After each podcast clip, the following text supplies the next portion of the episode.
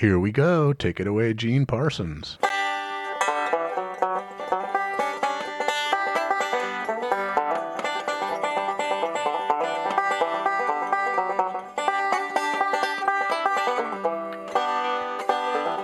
Good evening, and thank you for joining us tonight on the Trail Stewards Radio Hour. I think we have a really good show coming at you tonight. We are going to start off with a few short updates, and then we are going to get into first an interview we'd have with environmental scientist Will Russell from San Jose State University and also Teresa Sholars, ecologist, professor emeritus, and longtime coast local. Both Will and Teresa are going to give us an in depth look at redwood forest ecology and also forest practices and the rules that govern them. Before that, though, we're going to go back to the Camp 1 at Mendocino Woodlands and listen to more of Gene Parsons on the banjo.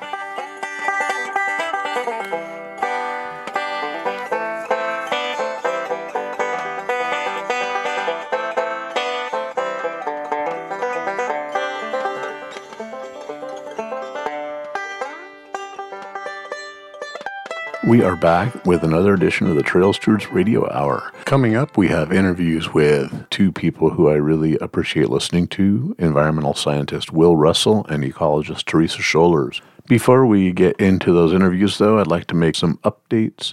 The first is kind of a, a sad piece of news that last month we talked to Matt Simmons about the Russell Brook Timber Harvest Plan on MRC property in Upper Big River. And how Epic had filed litigation and MRC went in there and they they cut the most disputed areas. We will give you an update on that next month when we know more. There was a great show last week on the Ecology Hour, and I really would like to recommend it. It was about bats, local bats and not so local bats. That There are 13 species of bats in the county.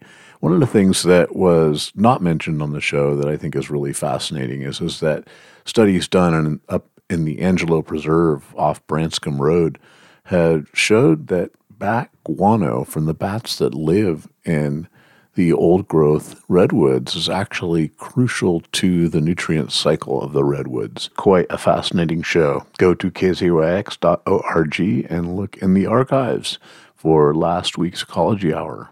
Also, before we go any further, get a load of this.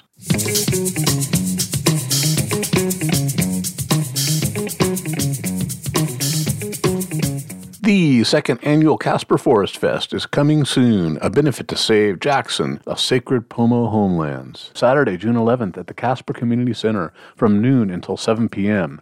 Funkin', folkin', and bluegrassy music with Mama Grows Funk, Gene Parsons with Secondhand Grass, Darryl Cherney, Holly Tannen, and Diane Patterson. Speakers will include Pomo Tribal Elder Priscilla Hunter, Sarah Constance Rose, and Ravel Gautier of the Mendocino County Youth for Climate. There will also be a pollinator garden and citizen science project presented by Isis Howard of Xerces Society.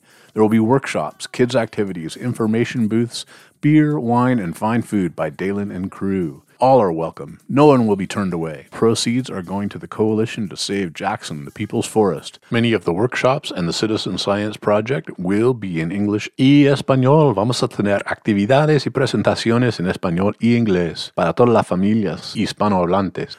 Find more information at www.mendocinotrailstewards.org. That is the second annual Caspar Forest Fest, June 11th, the Caspar Community Center from noon to 7.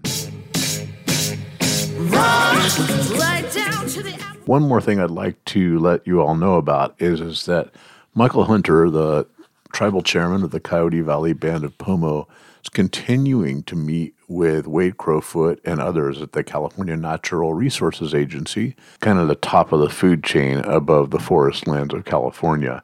And from what we're hearing, they are making some progress. We may be getting a chance to rewrite the management plan of Jackson State Forest. The other thing that I have heard, and I hope it's true, is, is that none of the timber harvest plans that are currently in operation, which includes Red Tail, Parlin 17, Chamberlain Confluence, Soda Gulch, and they would like to have Caspar 500 too, but none of them are going to start until there has been some sort of agreement with the tribes. Let's go now to Will Russell. professor of environmental studies at San Jose State University, and 25 plus years of researching forest disturbance and recovery. He has a PhD from UC Berkeley in environmental science, policy, and management. And I would like to apologize ahead of time on this interview. We do have a little bit of noise that keeps intruding on my Zoom connections, and I'm trying to troubleshoot this, but so far have not been able to. And occasionally there were some background kids intruding as well. But the content is there and it's all intelligible, and I hope you enjoy it. How are you doing today, Will? I'm doing great. What got you into studying redwoods? Well, that's a good question. I spent every summer up in Mendocino with uh, my grandmother and grandfather, who owned 120 acres of redwood, much of it old growth. My grandfather was a forest advocate. He actually passed away in the Mendocino County Courthouse after giving a speech protesting a logging. Wow. Um, yeah, I had a heart attack. In 1972, I was 10 years old and it made a big impression on me. Wow. Uh, I got really connected to the forest. The property that they owned is now part of the state park system mm-hmm. and hopefully protected in perpetuity. Yeah. I've been studying forestry since um, I was a graduate student, first at uh, San Jose State, and then I went to UC Berkeley as a PhD student and studied uh, forest uh, ecology and management there as well. Um, then landed this this uh, cushy job at San Jose State, which has been a, a, great blessing. You've got a lot of really amazing articles on um, restoration and natural redwood forest regeneration. But this particular study that just came out that you um, you did with a graduate student, you can tell us about understory response to mechanical thinning.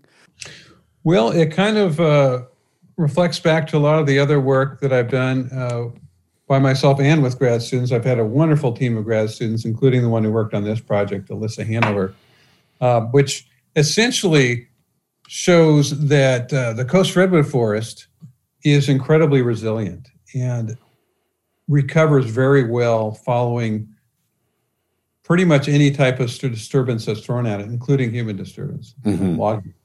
Um, so, with the study that we we uh, just published, um, we were looking at three different treatments, uh, comparing old growth, unmanaged forests uh, with uh, forests that had been clear cut about 60 years previous to the study and then another forest that had been also been clear cut about 60 years previous to the study, and then uh, subsequently had been thinned uh, for restorative purposes uh, about 12 years prior to the study. So, and, when you say thinned, what were the methods? Well, uh, thinning can mean a lot of different things. In this case, they were doing mechanical thinning, which means the use of a chainsaw. And uh, they're um, in terms of forest management, there's a couple different types of thinning uh, described as pre-commercial and commercial thinning. Those are terms that get thrown around a lot. Mm-hmm. Uh, they make a lot of sense if you're thinking about timberlands. Um, and folks are managing timberlands. They often go into a forest after it's been cut to do a quick thinning to kind of let more light in to grow the remaining trees faster. Mm-hmm. If you're if you're growing timber, you want big trees fast. That's the goal. And so uh, that first thinning will be cutting trees that have no market value. Mm-hmm. A commercial thinning is cutting trees that have market value. Mm-hmm. So you go in and thin again. They may not be as big as you're hoping to get eventually, but they're big enough to sell. Yeah. So commercial thinning uh, would be that sort of situation. In Redwood National Park, they were doing both types of thinning. Mm-hmm. Um, the commercial thinning was a large part of the project. So timber was being sold out of uh, Redwood National Park, which is fairly unorthodox with regard to the national parks. Uh, historically, uh, resource extraction was prohibited in the national parks. And I think the first time that it was allowed was under the George W. Bush administration in uh, Giant Sequoia State Park or National, I'm sorry, National Monument, Giant Sequoia National Monument. Yeah. Uh, he allowed some commercial logging in there, but this is uh, the size of this project in Redwood National Park is unprecedented, and it's been sold on the grounds of it being a restoration thinning and yet um, logs are going to market. Mm-hmm. Do you know the maximum size trees that were taken out? I actually don't have that number in front of me, what the maximum size trees were, but there there were. I mean, a marketable tree is going to have to be bigger than, say, 20 inches in diameter normally. So some of them could be substantially bigger than that. Yeah, yeah. The the area of your study that was commercially thinned was that an old growth area? It was a recovering area, an area that had been clear cut 50, 60 years prior. Mm-hmm. And so the argument for the thinning was that this area had been damaged by that initial clear cut and that this was going to help the recovery of the forest. Yeah. Do you know if it was um, single tree selection or group selection? Uh, single tree selection, um, definitely, because they were going through uh, the idea was to leave the biggest redwoods um, to target the Doug fir, which had actually been seeded in after the clear cut, mm-hmm. and then take um, the remaining trees out of redwood. And I think they had a, a uh, target of 40% reduction mm-hmm. in diameter. Um, so, of total diameter uh, basal area on the ground. Yeah. Do you know what kind of yarding they were doing? Um, there was a variety depending. Uh, they were trying to stay off the steepest slopes. They were using landing and roads, and they um, they rehabilitated all the old logging roads, which had been put to bed, and they opened them back up, opened the landings, and mm-hmm. they're using, I think, some cable yarding where they could, and then uh, you know whatever made sense on the landscape. So when I was looking at this article, um, I noticed that in the area that was mechanically thinned, you found that there were a lot of invader species, and the um, unthinned areas there that wasn't a problem. Can you elaborate on this? Yeah, so invasive species, um, invader species, these are simply species that are not native to the area and that um, can take advantage of a forest opening and move in. And there are a few of them uh, in there, uh, bull thistle and a couple other things. Uh, but I think the bigger story really was what wasn't in the thinned areas. Mm-hmm. And those, those were these redwood forest associated species, understory species that uh, you really only find in a healthy redwood forest. Yeah. Things like trillium, uh, ovatum, which if you live on the Mendocino coast, I'm sure you've seen, oxalis, uh, fairy bells. There's a few of these species that again and again uh, in research we've found are associated with a healthy redwood forest. So they're sort of indicators of a recovery. Mm-hmm. And those species, those indicator species, were found both in the old growth and in the unthinned second growth, but uh, hardly found at all in the thin second growth. Interesting. And I've been really fascinated with the trillium, how many years it takes to, well, that, that, that trillium we see are like old growth trillium. How many years does it take for a trillium to even be old enough to bloom? That's a good question. Yeah, it's, it's about the same as a human. So it's about 18 years or so wow. uh, before they're reproductive. Wow. Yeah. Is there anything else you would want to tell us about this particular study? Well, I think the the important take home message is that um, the recovery in the unthinned forest was robust, and the thinning seems to have set back the understory at least mm-hmm. um, for the last. I mean, it, it's ten years ten years since the thinning, so uh, ten years after, it's still set back. And some of these forest thinning techniques have been very effective in the Sierra Nevada, uh, mixed conifer forest in the Rocky Mountains, where trees can start crowding each other out. They get bark beetles. You have these these uh, terrible fuel conditions that that can arise from that. The coast redwood forest is really different. Um, its successional patterns are different. Uh, in a natural coast redwood forest, we have what's called a gap phase succession, where the only openings in the forest are really where a tree falls down. Maybe that one knocks down two or three others, mm-hmm. but you don't have this uh, stand scale uh, disturbance that you have in other forest types, and that changes the way it recovers and the way it um, reacts to continued manipulation. Mm-hmm. I'm not sure if you can answer this, but I'm curious about you know forest carbon and with the thinning, there's so much soil compaction, and I've heard different estimates that 30 to 50 percent of the carbon sequestered in a redwood forest is underground. Can you do you have any take on how mechanical thinning affects this?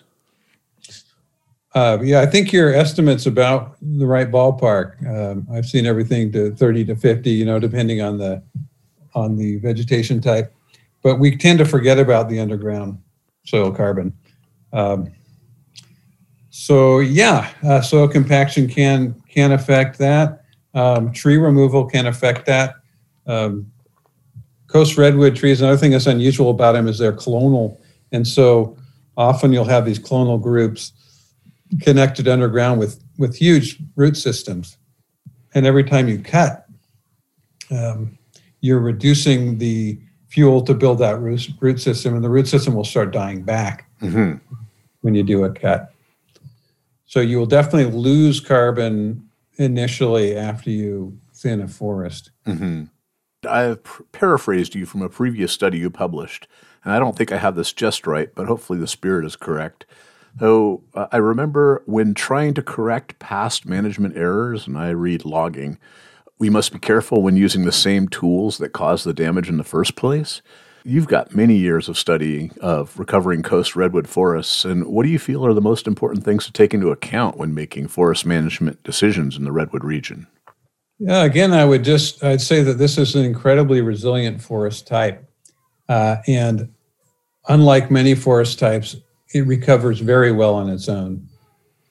Most of the actions that we would take to help with the restoration, um, heavy-handed actions, will actually set back um, the restoration effort, the recovery of the forest, with the exception of things like removing roads, uh, you know, some some things to sort of rebuild soil. Uh, I think, in terms of restoration, these actions are counterproductive mm-hmm. and unnecessary. So back to thinning. So that thinning is being promoted for a number of reasons, and um, seems like two of the main ones now are to improve forest resiliency in the case of wildfire. And I realize that's really variable depending on what type of forest we're talking about. The other would be to speed the progress to late seral and successional stage. And um, first, I'd like you to address the forest resiliency question. Do you feel like thinning actually creates a more resilient forest in the redwoods? More resilient in terms of fire. Yeah. I, I don't see evidence for that, uh, especially when you do a heavy thinning. We're talking about 40% thinning, something like that. Uh, anyone who's been in a forest, in a redwood forest after it's logged, uh, knows what happens uh, after that. Two things you get sunlight on the ground, which dries fuels, makes them more flammable. Second thing is you have a whole lot of sprouting. Mm-hmm. And uh, I think there's an oversimplification going on thinking about fuels like, well, if we just have less fuel, we'll have less fire hazard. You really want to think about what kind of fuels you have. Yeah. Rich fuels versus fine fuels, uh, wet fuels versus dry fuels. So in a healthy redwood forest, you have a heavy canopy that's holding moisture on the ground. You have big trees and some little trees. When you cut the forest, you get uh, the reverse of that. Lots of little stems, drier fuels. Um, the other thing you get is more oxygen moving through. And anyone who knows who's made a fire in a wood stove, and I think a lot of people in Mendocino have tried this, um, what do you need to get that fire going? You want lots of little dry sticks and you want some air blowing through it. Yeah. Uh, and when you thin a forest, you get more air blowing through it. The wind, the wind travels through the forest quicker. So I don't I don't see the evidence to support that you know, heavy-handed thinning is going to is going to help with forest resiliency. You know, treating treating the fuels around your house makes a huge difference. Going out in a remote forest and thinning, I think, could be uh, contraindicated. Yeah. The the other reason we're given for a lot of thinning is and they they usually say thinning from below, but we don't know about that, is to speed the progress of the forest to late seral, late successional stage. What would you say about this? Well, you know, I'd, I'd really like to look at their definition of, of late seral. Um, what what what are they? What particular features are are being discussed?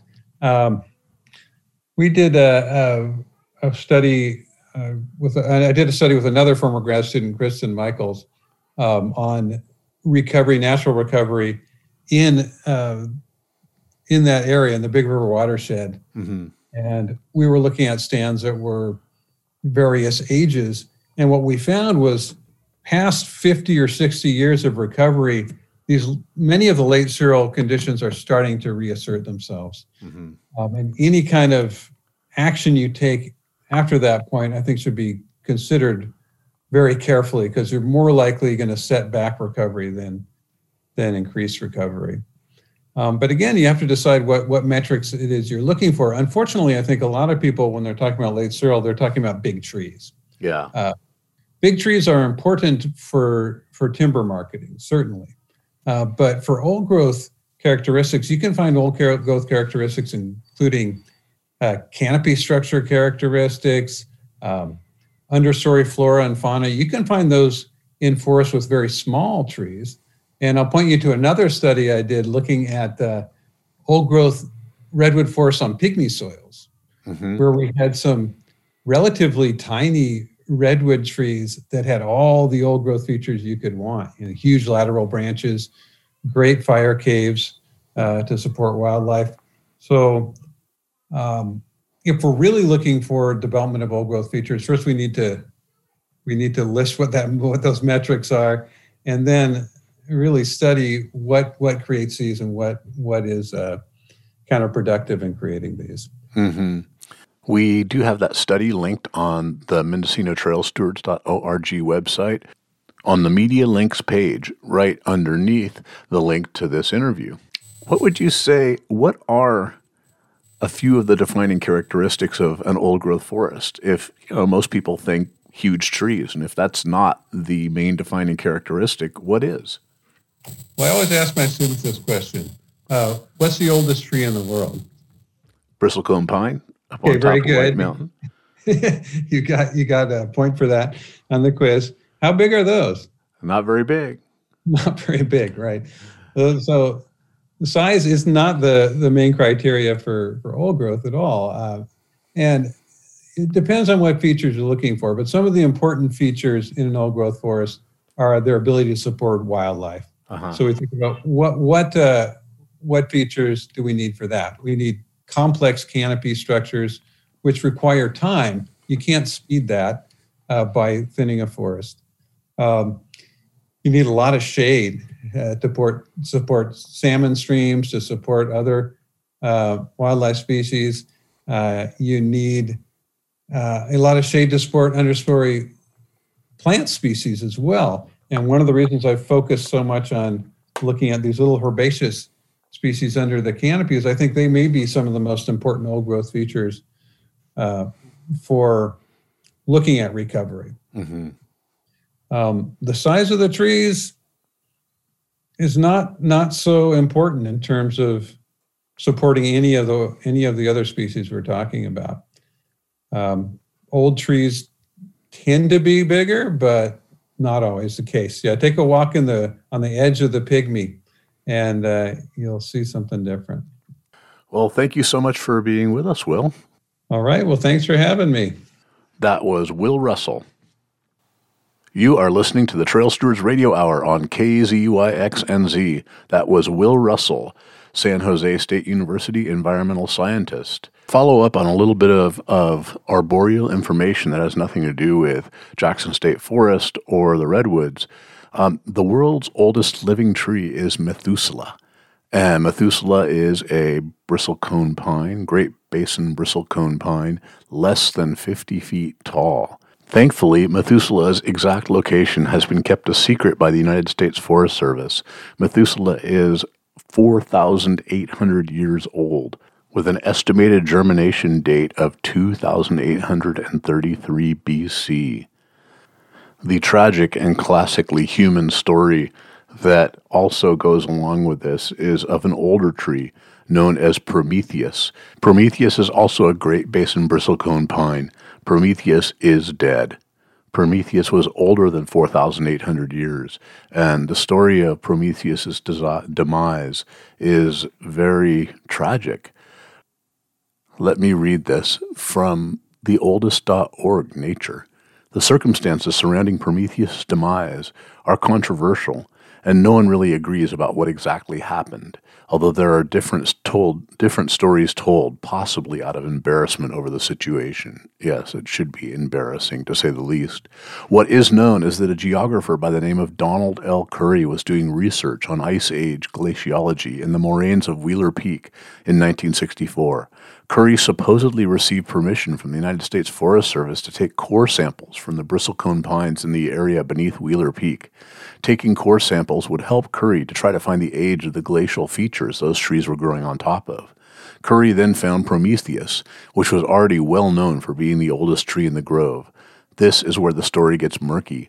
According to some accounts, Currey didn't know how to properly core trees, and so he cut Prometheus down instead. In another version of the story, Currey's borer broke off in the tree.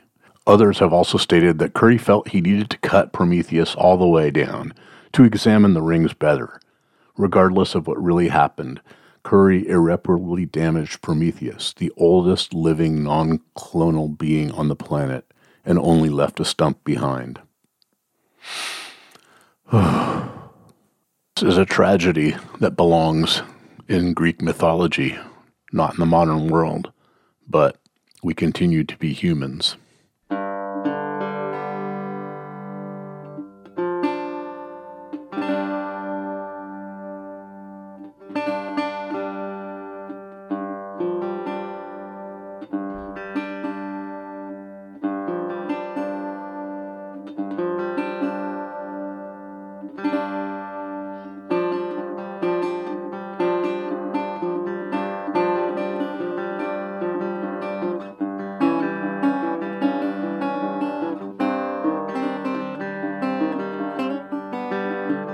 You are listening to the Trail Stewards Radio Hour on KZYX and Z.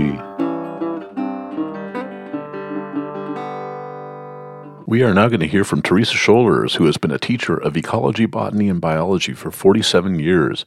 She is a professor emeritus at the College of the Redwoods, currently adjunct professor at Mendocino College and of the Jepson Workshops at UC Berkeley. She has been a longtime volunteer for the California Native Plant Society as a rare plant and vegetation coordinator for the Dorothy King Young chapter, which is here. She is a board member for the journal Fremontia, which is now Artemisia, the scientific publication of the California Native Plant Society and of the Northern California Botanists. She is also author for the genus Lupinus in the Jepson Manual and Flora for North America. She is ostensibly retired, but is still busier than ever and is teaching dog obedience classes. I spoke with Teresa on a walk on the trail that is called TV Trail by mountain bikers through a projected timber harvest plan above the Jug Handle State Park. A lot of this time was spent walking, so you can hear our footsteps and occasionally a noisy dog breathing away. When the recording starts, I had just asked her about the various botanical alliances that redwood forests participate in. Well, the Alliance of the Redwood Forest is a rare uh, and sensitive natural communities, and it should at least be transparently recognized. And in terms of how we mitigate that and how we describe it is a different matter, but that's all being ignored in anybody looking at um, management plans. How do you define alliance? California and the rest of the country is is undergoing vegetation classification, and we should just call that plant community.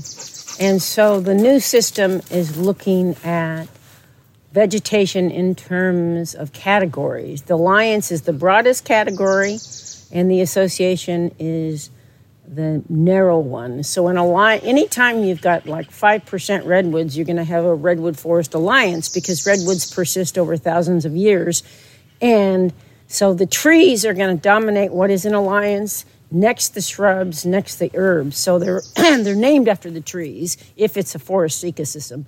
If it's a shrub ecosystem, the alliances are are, are named after the shrubs.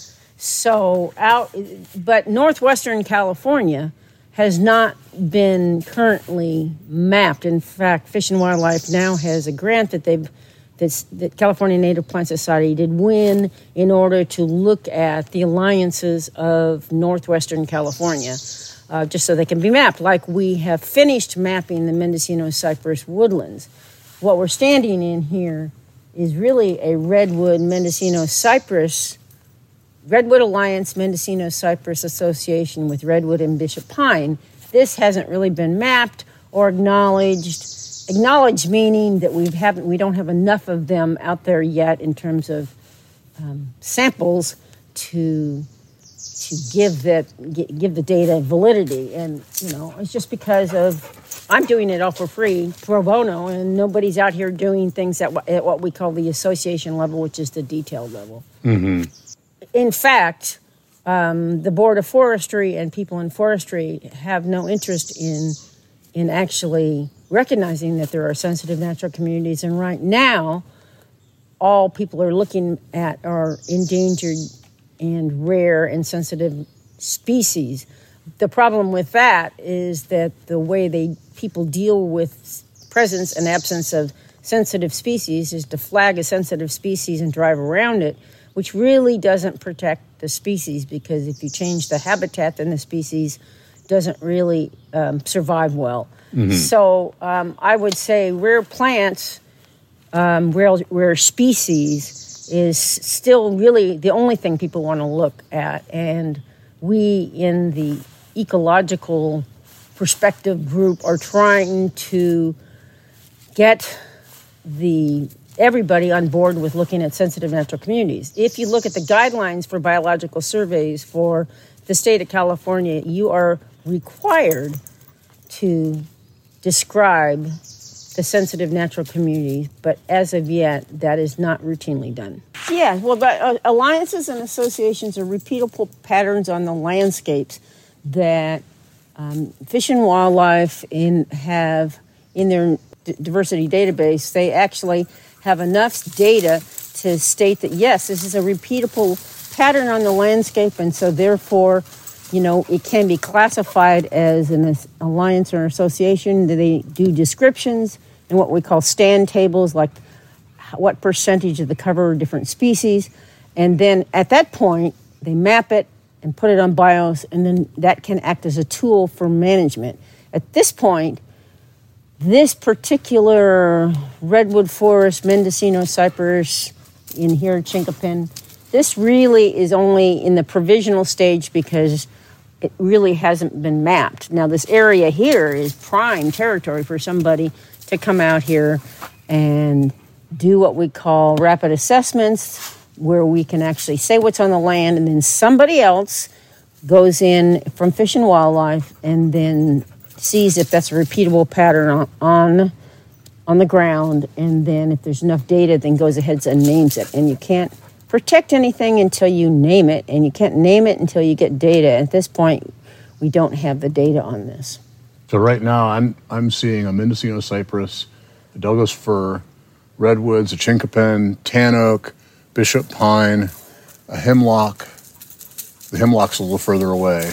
Well, I mean, all and all that is showing that you know all these upland forests um, upland meaning not by the rivers where they ex- that flooding excludes non-redwoods. So these upland forests that have redwood dominating have not really been looked at in terms of what we call association or detail levels of plant communities.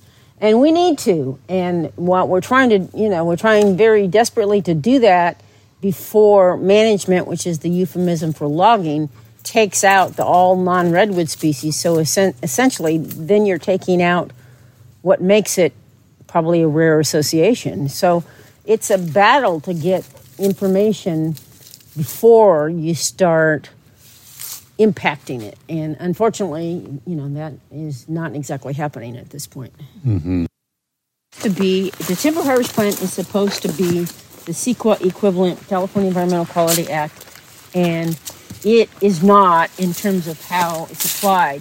So that means the private timberlands in Jackson being public are not really following that. And, and specifically, they're not doing things like surveys before they their plans get approved. Which how can you make a good plan if you don't know what's there?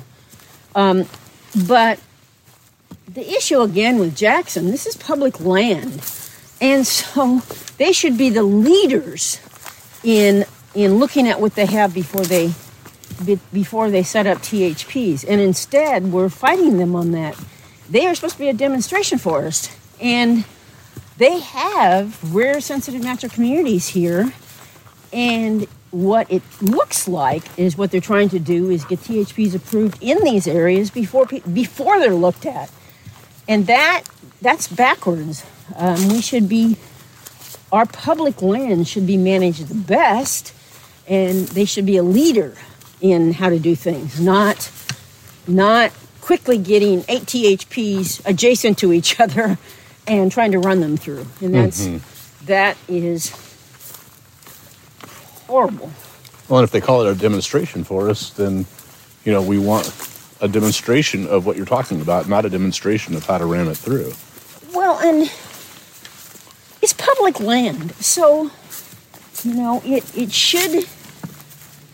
I mean, there. It, this. It, it's not supposed to be run as a profit for anything. It's you know it is public land, and I think that is what the why why the community's so upset is that this is public land that there are egregious, to use Steve Sillett's term, operations where they're cutting down large, large trees. That's his problem. My problem is they're cutting, you know, the, the Doug fir, the cypress, the hemlock, all the mycorrhizal species that make this a resilient, climate resilient, water resilient, ecologically resilient community.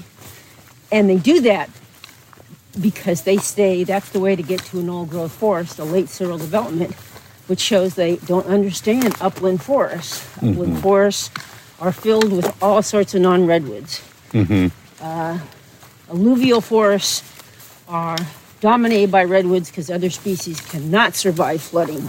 So you can't manage these redwood associations the same. You have a redwood alliance, and then you have different patterns on the landscape reflecting soils, climate, and those are, are not acknowledged by what's happening right now.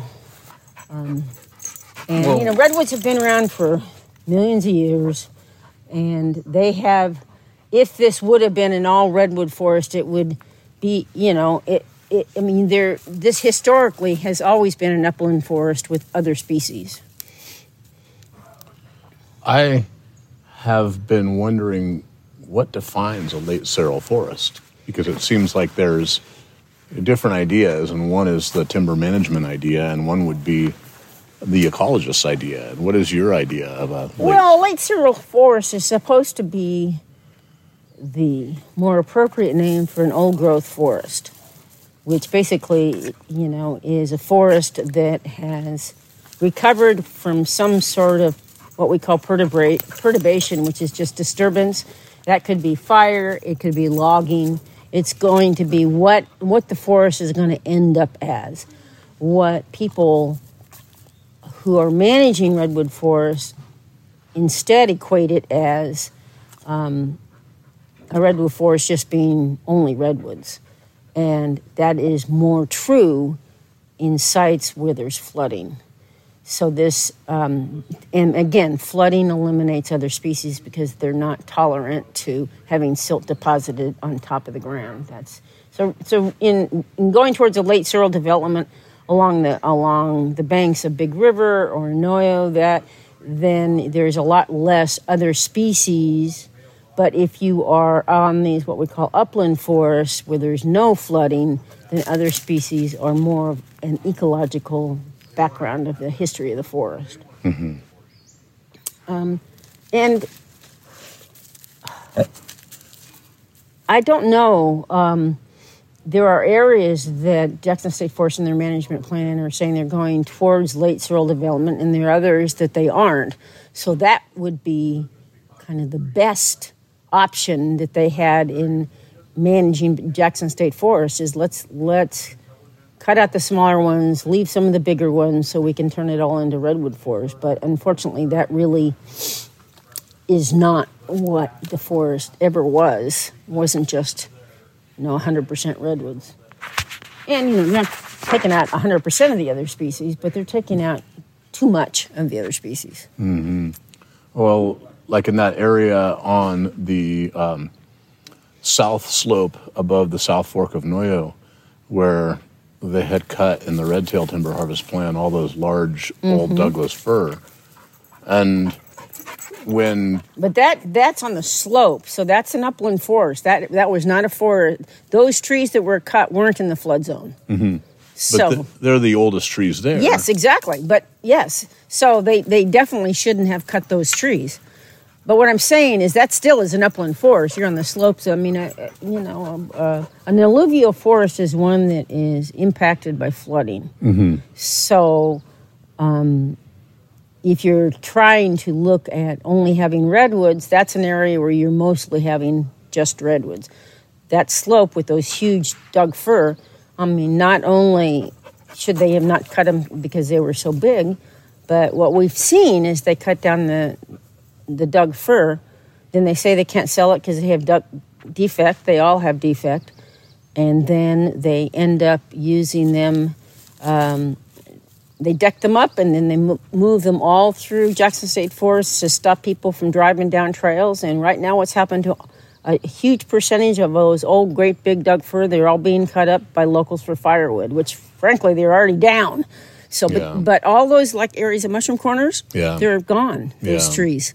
And, and I was walking there Sunday and saw guys cutting them, and frankly, I don't blame them. Um, but that's what's happening to to these big old Doug firs, which is um, those have you know those give the structure for wildlife habitats.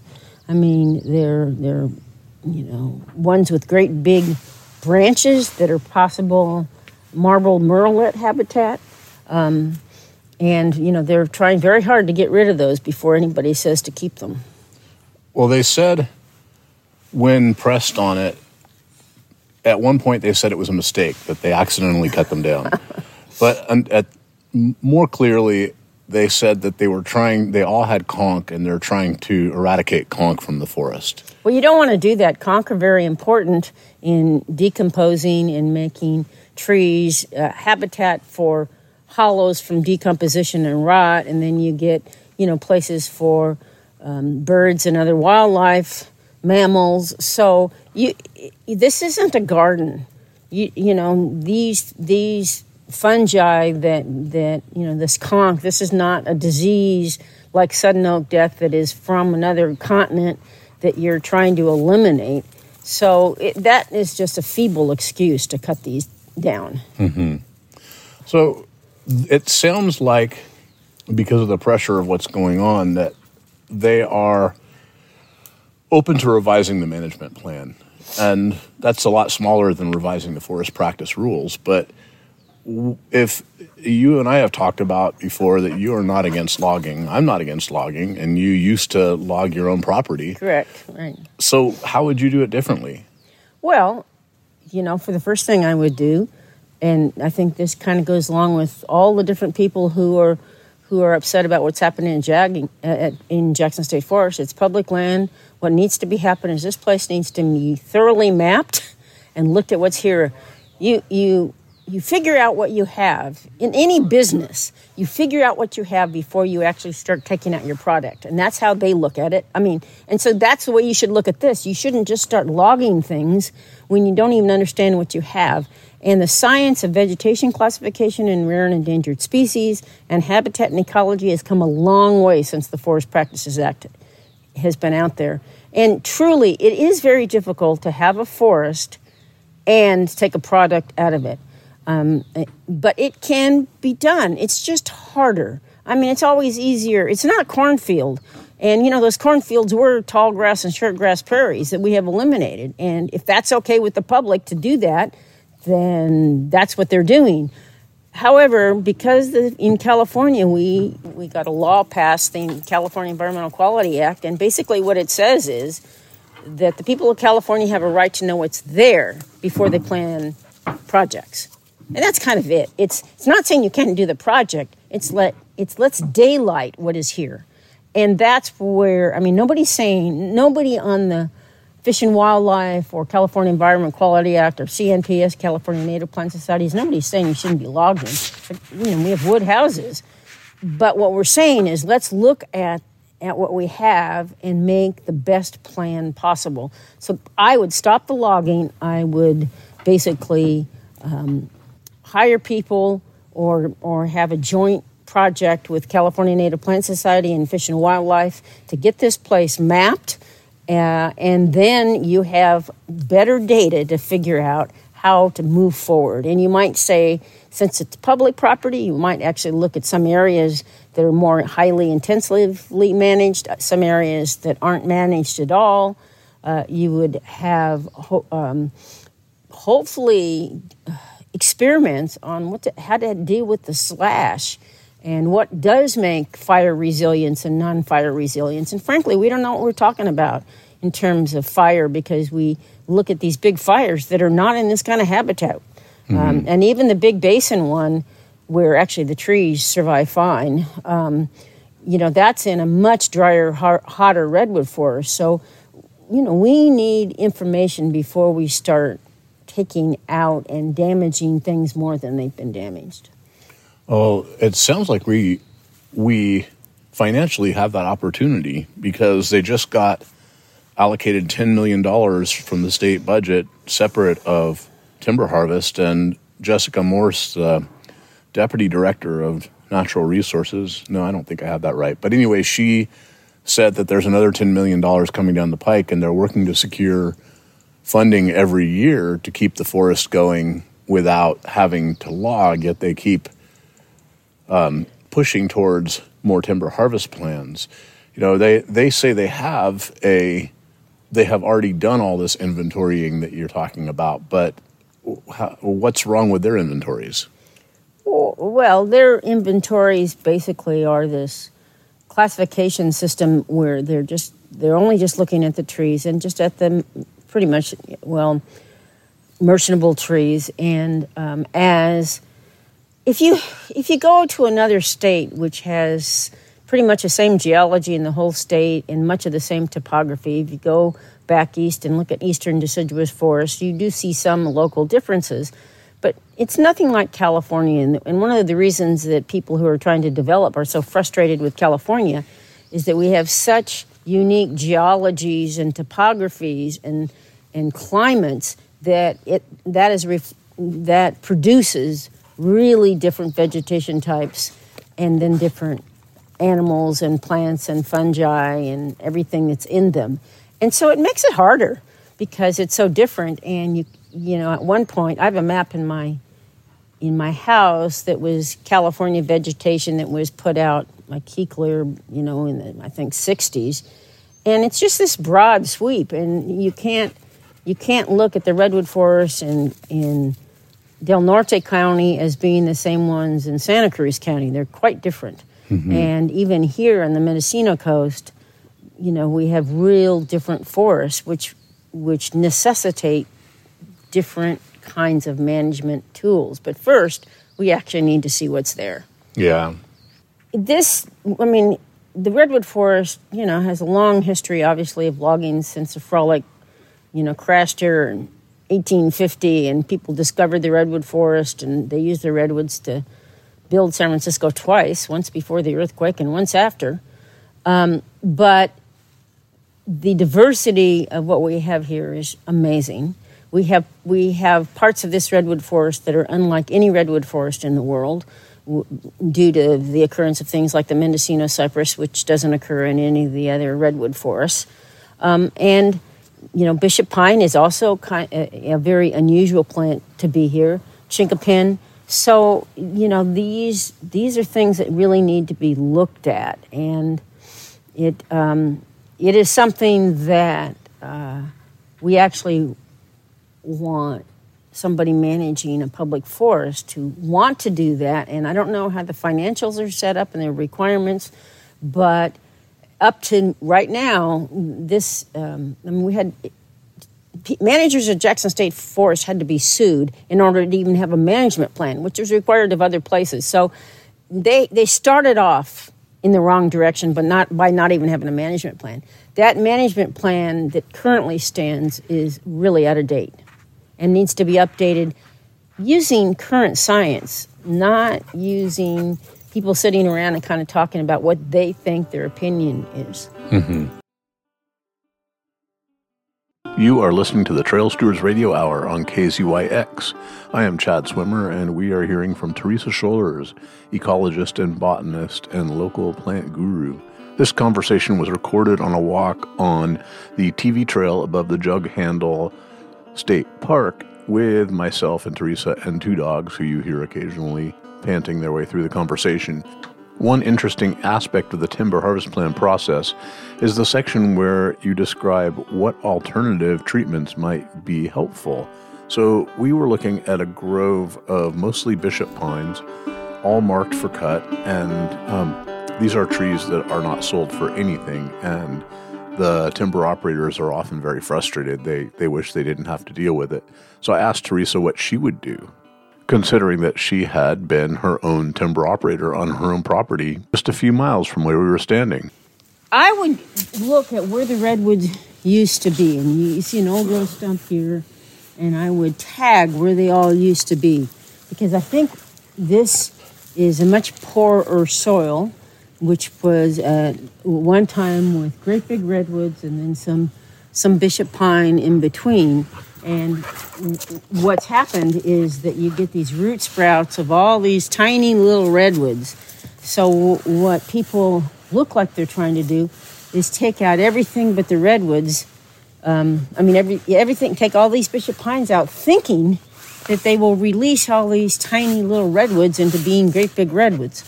So, the landscape tells you a lot if you just look at it.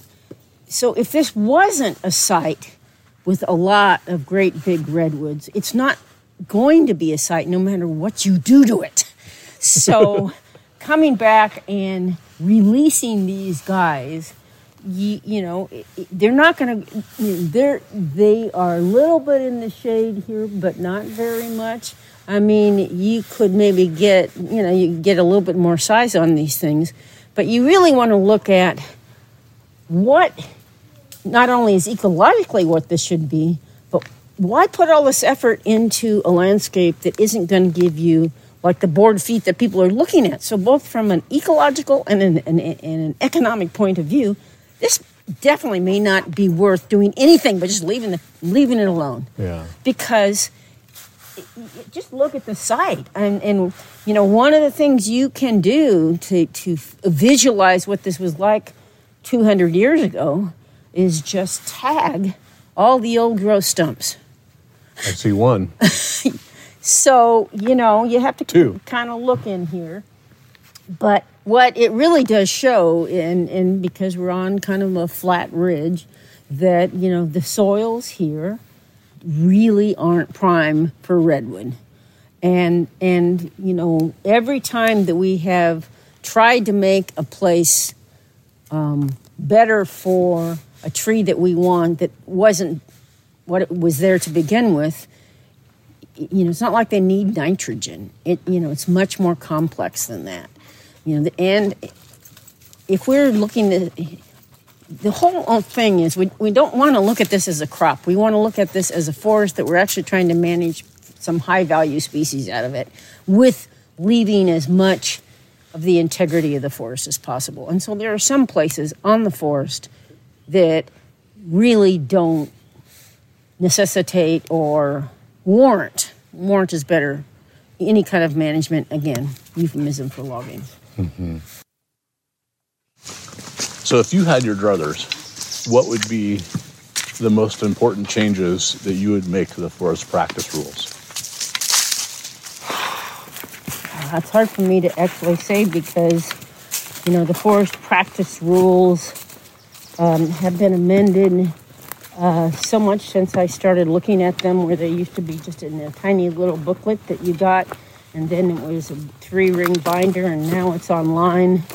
Um, so I think what I would look at instead of amending the Forest Practices Act, I would actually try to amend how timber harvest plans should be a CEQA equivalent and require biological surveys to be done beforehand, before any of the plans are approved, and have those biological surveys cover what they're supposed to be, which is rare species and rare communities. And I think you'll get better protection than trying to have Forest Practices Act, which is supposed to go cover all different kinds of plant communities and all different sites. And that's why it's so onerous and complex. I think you're better off amending how THPs are approved and that they, when their surveys are done, and that the surveys have to be done looking at rare species and rare communities. Mm-hmm. What would you do? What would you add to Jackson Forest Management? Well, just that. The first thing I would do is have, I mean, they should be the people who do the natural community plan, which is where you don't have to do timber harvest plans again and again because you do your mapping and your biological surveys up front and at NCCP. And, you know, they basically put off their surveys, which are actually not good. They're not, you know, they don't cover sensitive natural communities.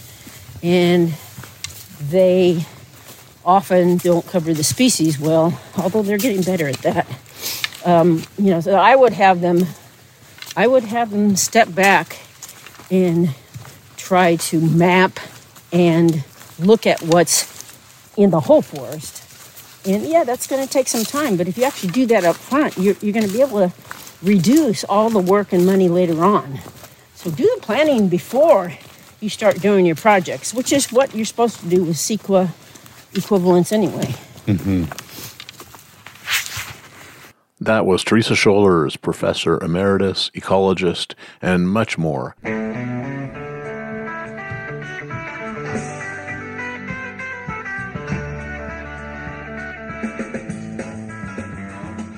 Thank you so much for spending this time with us here on the Trail Stewards Radio Hour. The third Tuesday of every month, focusing on forest conservation, forest management, logging, and specifically Jackson State Forest. We hope you've learned as much as we did making this show. To hear past editions, go to www.mendocinotrailstewards.org the Media Links page, where you will find all past episodes archived. You can also listen on kzyx.org archive slash jukebox, or even better, get the KZYX Public Affairs app wherever you get your podcasts. With this convenient click, you can hear any of the many great shows put on entirely by volunteers on KZYX, listener supported public radio from Mendocino County. We would like to thank all the people who took part in this show and all the people who are out there trying so hard to change the management of this gem of a forest. In the words of Robin Wall Kimmerer, author of Braiding Sweetgrass, also mother, scientist, decorated professor, practitioner of traditional ecological knowledge, and enrolled member of the Citizen Potawatomi Nation, what we do here matters. Everybody lives downstream. The views and opinions expressed here on the Trail Stewards Radio Hour represent only the hosts and the guests of this show, not the management or staff of KZYX. I'd like to finish with the words of 12 year old Ravel Gauthier to Governor Newsom. You made a promise to the citizens of California. And if you don't fulfill that promise, being perhaps the one person who has the power to, what kind of politician are you? That is the $50 million question. Thank you for spending the hour with us, and we'll see you next month. The Trail Stewards Radio Hour. If you enjoyed this podcast, you can go to kzyx.org to find more shows and content like this one. While there, you can stream us live or check out our jukebox. And if you like what you hear, consider donating by clicking the red donate button in the upper right corner. We are Mendocino County Public Broadcasting, listener supported community radio. KZYX Philo 90.7 FM, KZYZ Willits and Ukiah 91.5 FM, and Fort Bragg at 88.1 FM. Thanks for listening.